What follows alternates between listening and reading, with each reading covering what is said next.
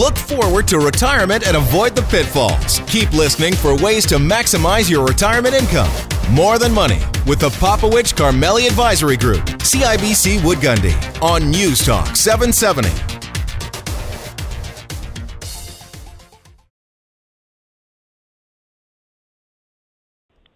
Welcome back. You listen to News Talk 770 and More Than Money and a calculator that can guess how many healthy years of life you have left. Well, I don't know if I believe that yet, but we're going to have to bring in the expert, Jay Vadiveloo. He's a professor and director of the Golden Center, uh, Center, Goldenson Center for Actuarial Research and Department of Mathematics at the University of Connecticut. Dr. Jay, welcome to the show.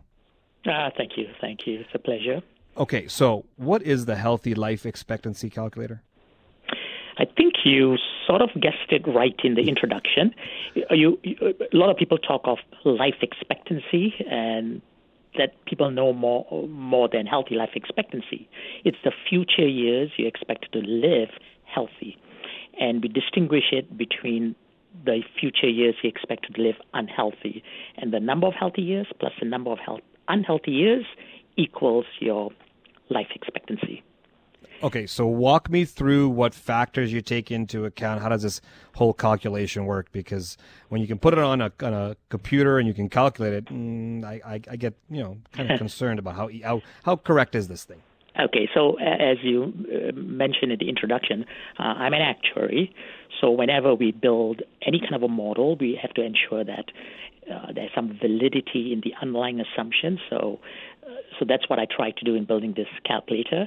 So I'll be the first to tell you that we haven't captured necessarily every factor that impacts, you know, your healthy years, but we took the usual stuff, your age, your, you know, um, gender, because you know you have this male female differences. Mm-hmm. Females tend to live longer than males. Mm-hmm. Then we took things like um, body mass index, um, diet, um, uh, diet and exercise. Those are very critical factors.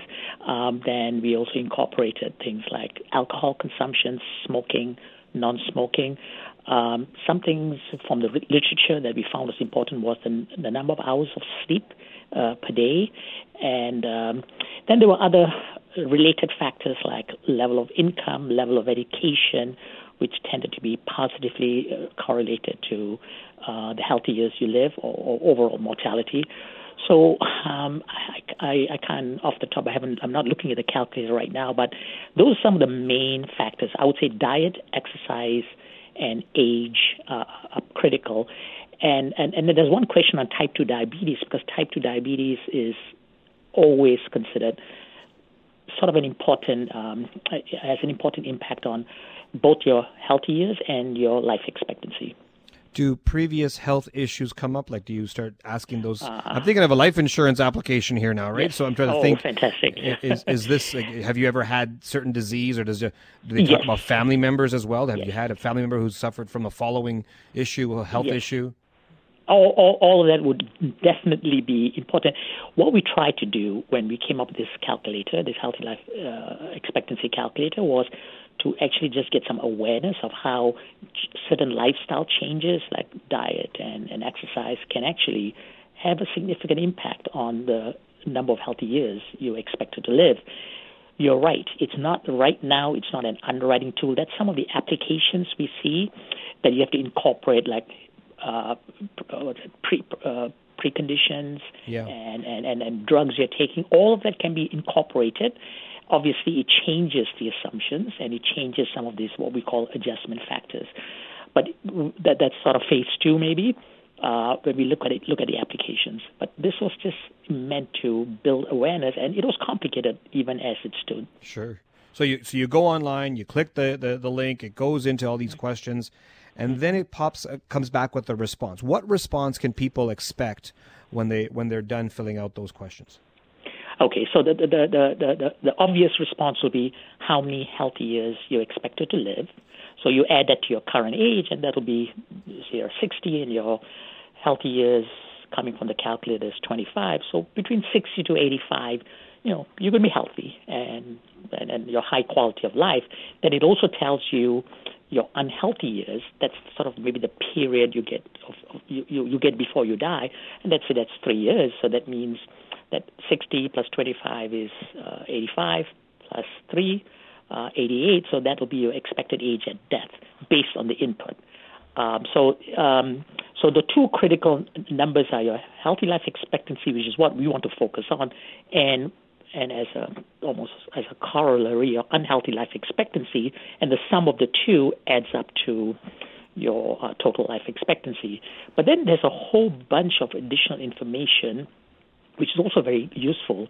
It says that uh, right now, if you better manage your body mass index, your healthy life expectancy can go up by an additional uh, 12 months or 13 months. It has all these other uh, additional pieces of information which, which, which tells you how you can change your lifestyle for the better and it can improve your healthy years of living. It also comes up with what's called a relative healthy life expectancy, which, it, which compares your healthy life expectancy against a, sort of an average person in, in your age and gender category. And so if it's above one, that's good. If it's below one, then you are below average. So so those those are all some of the key information. It's not it doesn't have a lot of information that follows uh, uh, when you hit calculate, but useful and enough for now. And so I, I'm I'm kind of the type of person. I'm sure Dave is also my business partner is also a, uh, a type of person that when you're going through this online tool and you hit calculate and it tells uh-huh. you the number of healthy years you have left and how uh-huh. many years of unhealthy, we start to focus on the unhealthy. the attention goes right there uh, versus going to the healthy part. When you when you well, look at the unhealthy part of, the, of the, uh-huh. that equation, is there any more information that comes from this tool, or do you just focus okay. on the healthy years? Well, we, we, we, we obviously we, we built this tool to to to get greater awareness, not so much on how long you expect to live, but uh, but the, how long you expect to be healthy. We felt that more people are preoccupied in terms of living long versus living healthy, and so that was the purpose of the calculator.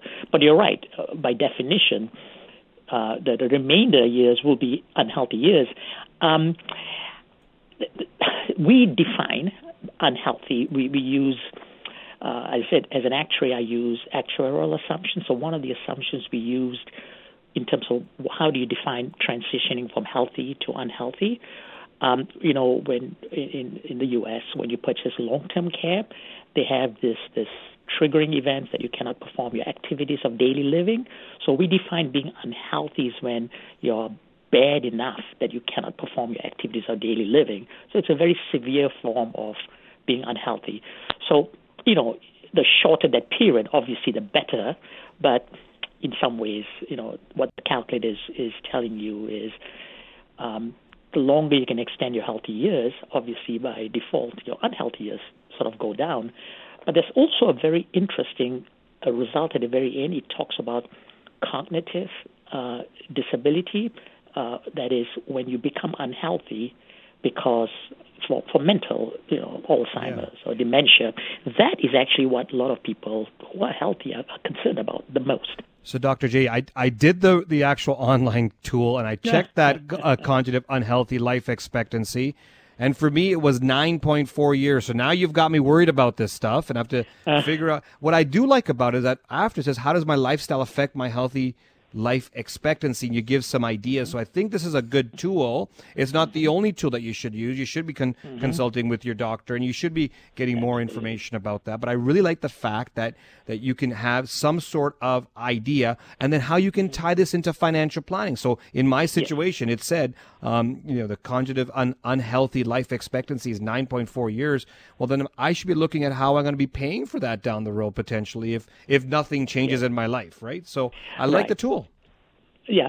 So I, I think, um, would you want me to talk about how it can be used for financial planning? Yeah, we have just about um, a minute left, so if you can, please. Okay, so the main v- value, and we're actually using this tool right now for a financial planning application, is to recognize that your expense patterns change when you're healthy versus when you're not healthy.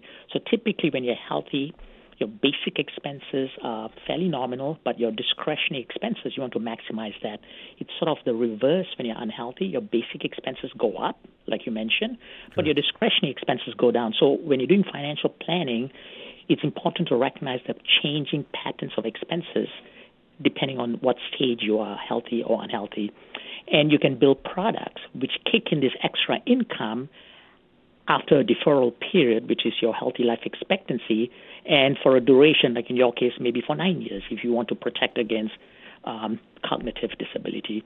So that's how you can build this into uh, insurance products and financial planning. Perfect. Dr. J, I want to thank you so much for joining us today. Oh, you're so welcome. Thank you so much for inviting me. Bye bye. This is one of the key things um, that we focus on when it comes to retirement is that health bucket. How do we plan for those spending, the lifestyle, and basically bulletproofing your retirement. We're going to discuss that even more on Tuesday, November 21st, 7 p.m. at the Crowfoot Co-op Wine and Spirits. Now you need to reserve your seats. Give us a call, 966-8400, 966-8400, or go to our website at morethanmoneyradio.com. That's it for another show. Thank you for joining us at More Than Money on Newstalk 770. David Popowich and Faisal Karmali are portfolio managers and investment advisors with CIBC Wood Gundy in Calgary. The views of David Popowich and Faisal Karmali do not necessarily reflect those of CIBC World Markets Inc. Clients are advised to seek advice regarding their particular circumstances from their personal tax and legal advisors. If you are currently a CIBC Wood Gundy client, please contact your investment advisor. CIBC Wood Gundy is a division of CIBC World Markets Inc., a subsidiary of CIBC and a member of the Canadian Investor Protection Fund and Investment Industry Regulatory Organization of Canada.